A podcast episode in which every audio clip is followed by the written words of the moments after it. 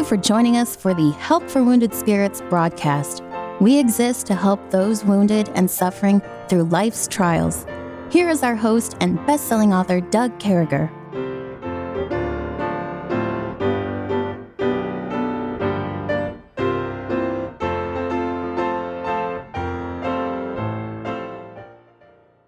Great to be back with you, folks. What an opportunity it is to bring this broadcast across your airways and to be part of your day. Thank you for being part of our community. Thank you for just being being here with us and uh, we think it's pretty cool we've been continuing on on the subject of narcissism all things narcissism and how we come out the other end so as you can imagine um, you know, there's so many facets to this. And so we want to talk about one today. And the one we're going to talk about today is making new friends, keeping good old friends, doing those things. Because one of the things that comes along, my friend Kevin with me as always, is uh, say good morning, Kevin. Where you at these days?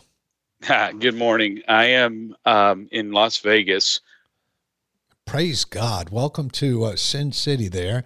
When I was it a is. kid, I remember my uncle telling me it's the only city in the world you could drive in and a $3,000 car and leave on a $35,000 bus. Now, the, the prices have changed a whole bunch since then.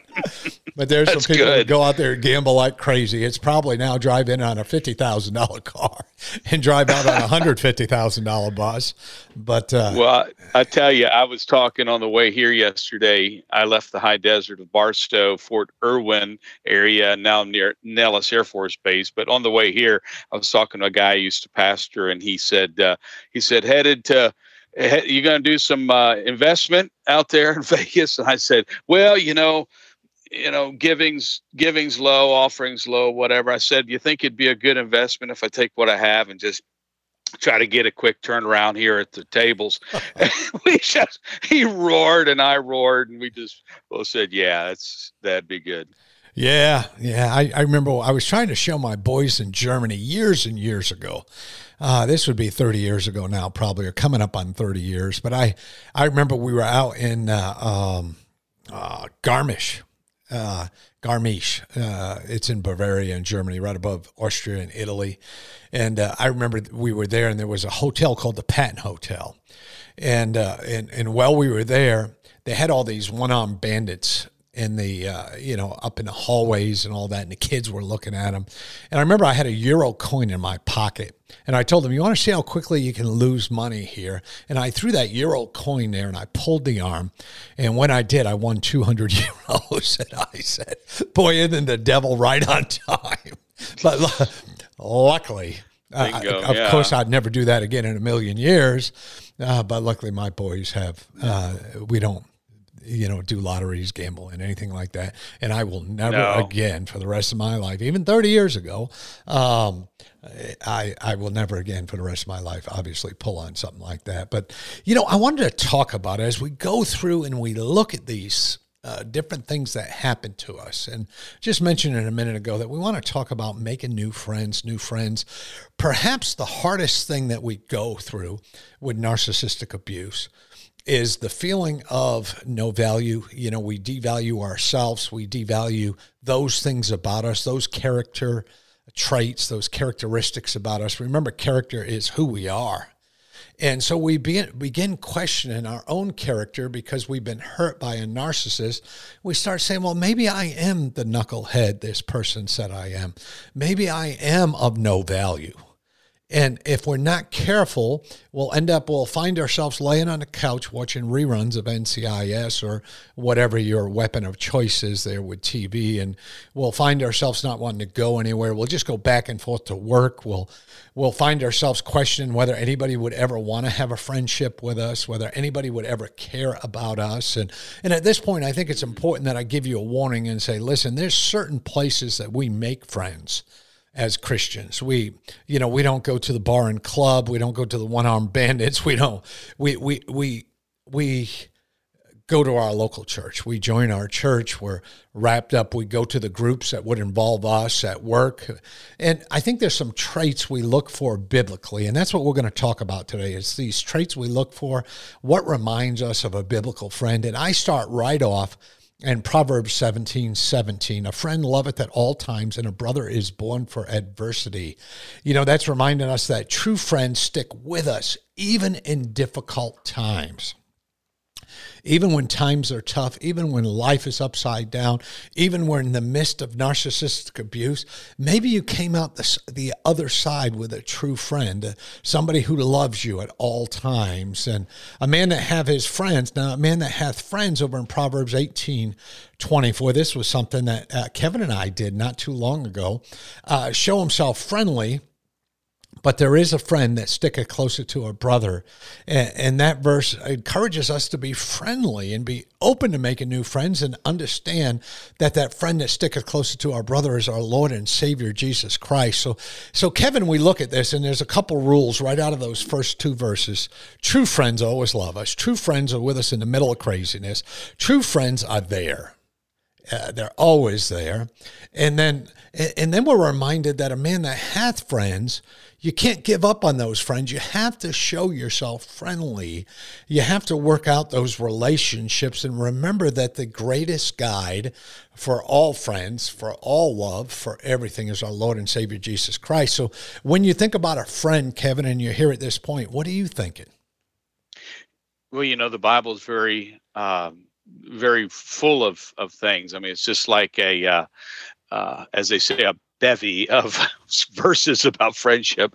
And uh, i love every one of them because when you when you read it it just is like a um, a lens that lets you see who the real friends are in scripture.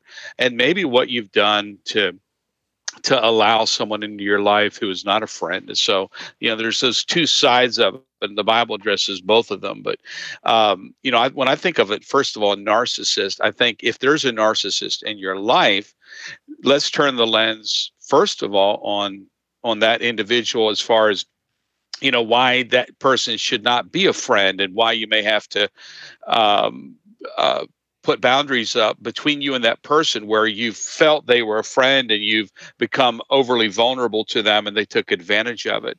The Bible says in Proverbs 22 24, make no friendship with an angry man, and with a furious man thou shalt not go and of course, man, you, you could apply it to man or woman, boy or girl. Uh, if something's angry, you could apply it to dogs for crying out loud. You know, you don't want to uh, to bring a dog home from the shelter that is just that feels every human is their enemy. And so, if you get a a narcissist you know the bible talks about these evil men that are brute beasts. It, it, it, talks about in the old testament and the new testament these are brute beasts that speak evil of things that they understand not. That's a narcissist. And these people are uh, just like having an angry gorilla around. And um, you may make them happy by giving them a banana every once in a while but you cannot turn your back on them. So so on one hand the bible warns us about making friendship with with a narcissist all right? But if you're in that friendship then what you want to do is um, you know the term gray rocking we talked about that on, on one episode. Gray rocking is where you set a boundary up where you no longer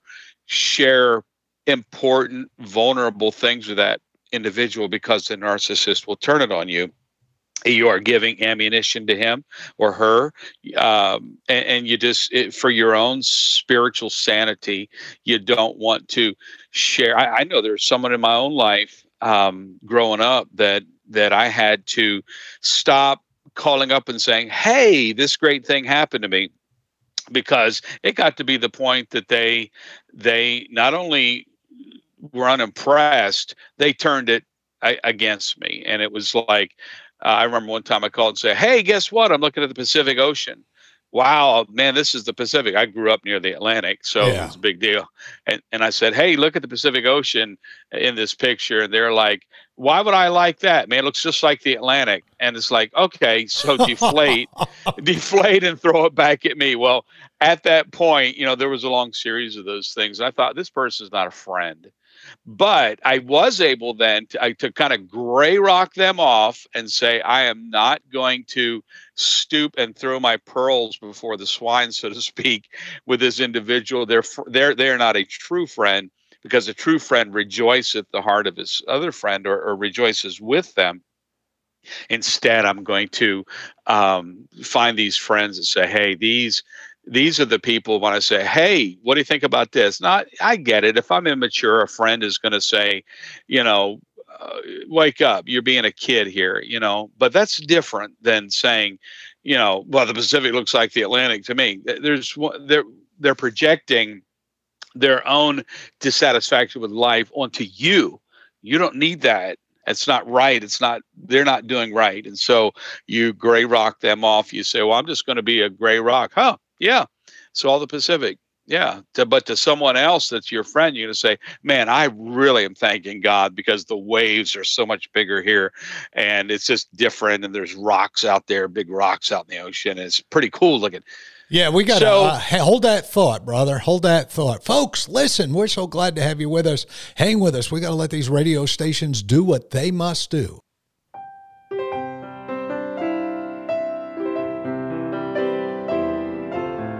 Return shortly. Meanwhile, you're hearing this music while radio stations are identifying themselves and broadcasting advertisements.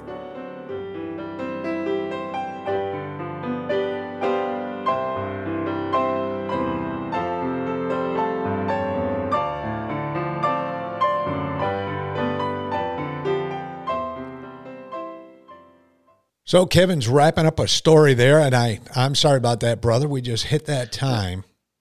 yeah, I'm sorry. I forgot to set my timer there. Yeah, brother. Um, no, I was I was really done. Yeah, it's it's just a matter of friendship.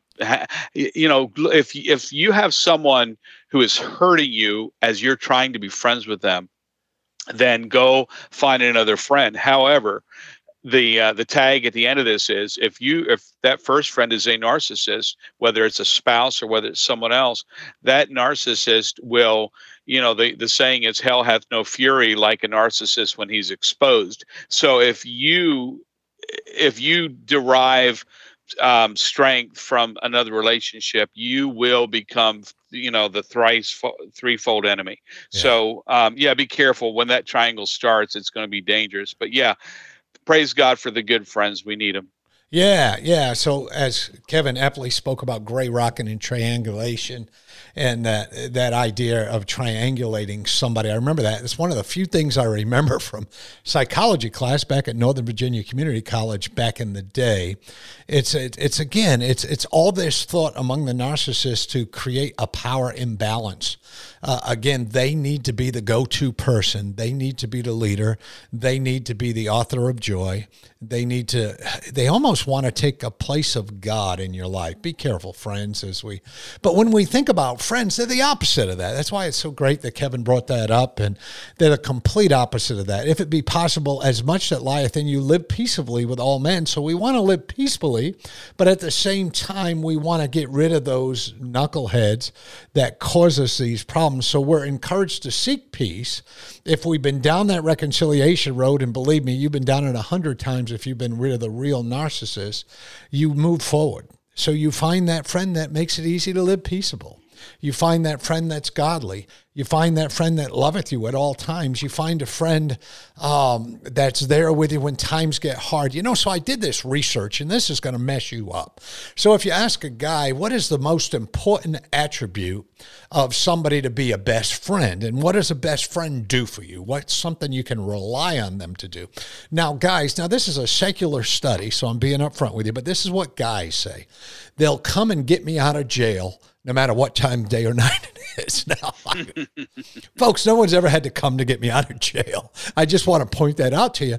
But I've heard that said as a guy thing. I've even heard preachers say that. You know, that's a guy right there that I can call from jail in the middle of the night. Now, on the women's side of thing, it's completely different. They're what they look for for attributes of a good friend. And again, this is a secular study. You know, if I'm sick, they'll hold my hair.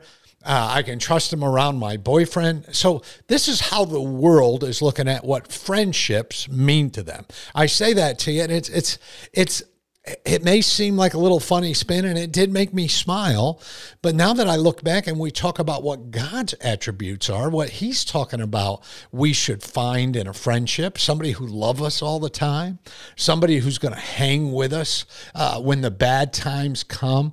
Uh, we're going to have to be those people that hold on to those friendships. We're going to have to work them and that's hard that's hard when you come off of this narcissistic uh, springboard and craziness and you've been hurt. It's hard sometimes to pick up the phone and say, Hey, Kevin, I just wanted to call you to see how you're doing. Love you, brother. Hope you're doing well. That's hard when you've been beat up. That's hard when you're hurting because you're afraid that that voice who's going to answer the phone is going to be one of those things where, uh, you know, all of a sudden there's going to be gray rocking going on and they're going to position themselves to be my God. Um, and and so it's very important that we realize we can trust again. Friendships are okay. It's all right to pick up the phone. It's trust in the lord with all thine heart. We remember that right? Uh, over in, in proverbs 3 5 we just trust god. It's it's better to trust in the lord than to put our confidence in men. So we have a i think we have a responsibility here kevin as we go through these things to understand what the world is looking for in a friend is not what god tells us to look for in a friend what God tells us is somebody who loves at all times, someone who's there when times aren't good. And then we have a responsibility just as much as them to work on our friendship. Mm, yeah. You know, the uh, what you're saying here is so good. Um, except the part of holding your friend's hair. I think you meant hand. no, holding their hair while they get sick. So in other words, when they're oh. vomiting, yeah, it's it's a long story. Oh, brother. oh, there you Girls have there, long I, hair. They don't want the vomit to get anyway. Hey, my apology. I, that's excellent. I mean, I'm glad I asked. That's that's that's. Can you imagine that? I'm suddenly picturing. Yeah. So, um, no, faith for the wounds of a friend, but the kisses of an enemy are deceitful. Um, an enemy pretends to be your friend. So on the narcissistic end, like I was saying before, there's someone who's deceitful, and they um, they if you're their friend, you are there to be used, and you are there. The, the term I, I was introduced to the term monkey swinging, which means they swing from tree to tree because in that one tree you know there there's this banana this coconut this but they'll swing to the next and it, there's no loyalty and and but faith for the wounds of a friend so you know you can if if if a friend wounds you with friendly talk or if you wound that friend with friendly talk you know ouch ouch you know it really hurt me that you said that but they're a friend and it's and it's fa- they're faithful about it and they're they're not trying to hurt you and they respond when you say ouch that hurt with you know i'm, I'm sorry i just felt it needed to be said. There's just a different way. You're not there to extract something from them you're there to to try to give something to them even if it hurts because you know they're so wounded that they need this ouchy medicine. And and so you're going to be the one eh, that you you realize no one else is going to do this.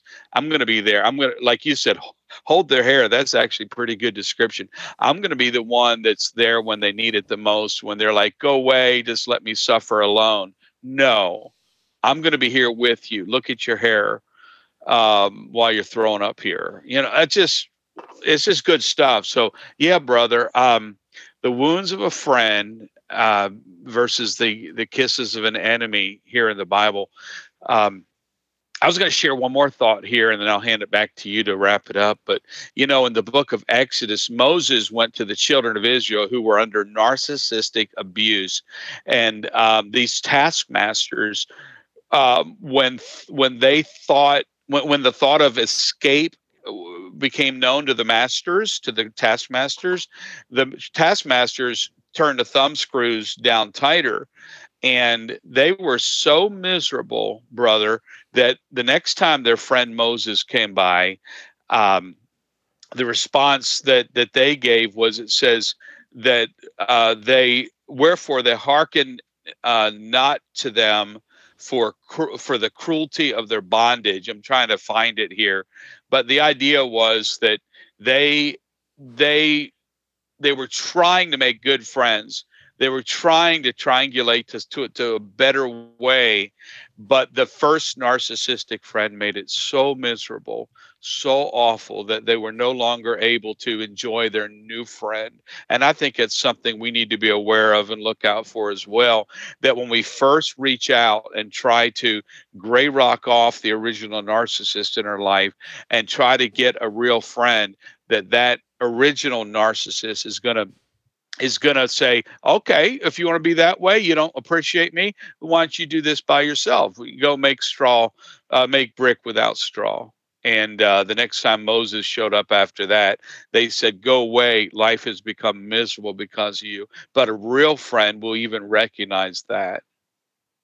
Yeah, praise God. You know, the Bible says over in 1 Peter 4 8, and above all things, have fervent charity, love among yourselves. Charity cover a multitude of sins. Use hospitality one to another without grudging. As every man have receiveth again, even so minister the same one to another as good stewards of the manifold grace of God. Your friends will bring you to God. Your friends will bring you closer to God. Your friends will love you at all times. Your friends will be there when times are bad. If you don't have a friend like that, it's okay. Let's go get you some. Tomorrow, we're going to talk about the local church and how you can find yourself in a good one if you're not there already. We sure do love you. Lord bless you. Thank you. Thank you for listening to our broadcast. At Help for Wounded Spirits, we believe the Bible and place great importance on you having a personal relationship with your Lord and Savior. The Bible delivers a clear and simple message of salvation outlining how you can begin your personal relationship now. First, recognize that you are a sinner, as all have sinned and come short of the glory of God. Second, understand that there is a cost to our sin, as the wages of sin is death. Third, realize that Jesus alone paid that price. To receive salvation, simply ask the Lord to save you in Jesus' name while believing in your heart that He alone can save you, and He will. If we can help you with your salvation or to direct you to a local church, please do not hesitate to contact us. For additional helpful resources, including our new TV series, more information, or to donate and support this crucial ministry, please visit us at woundedspirits.com. May God bless you.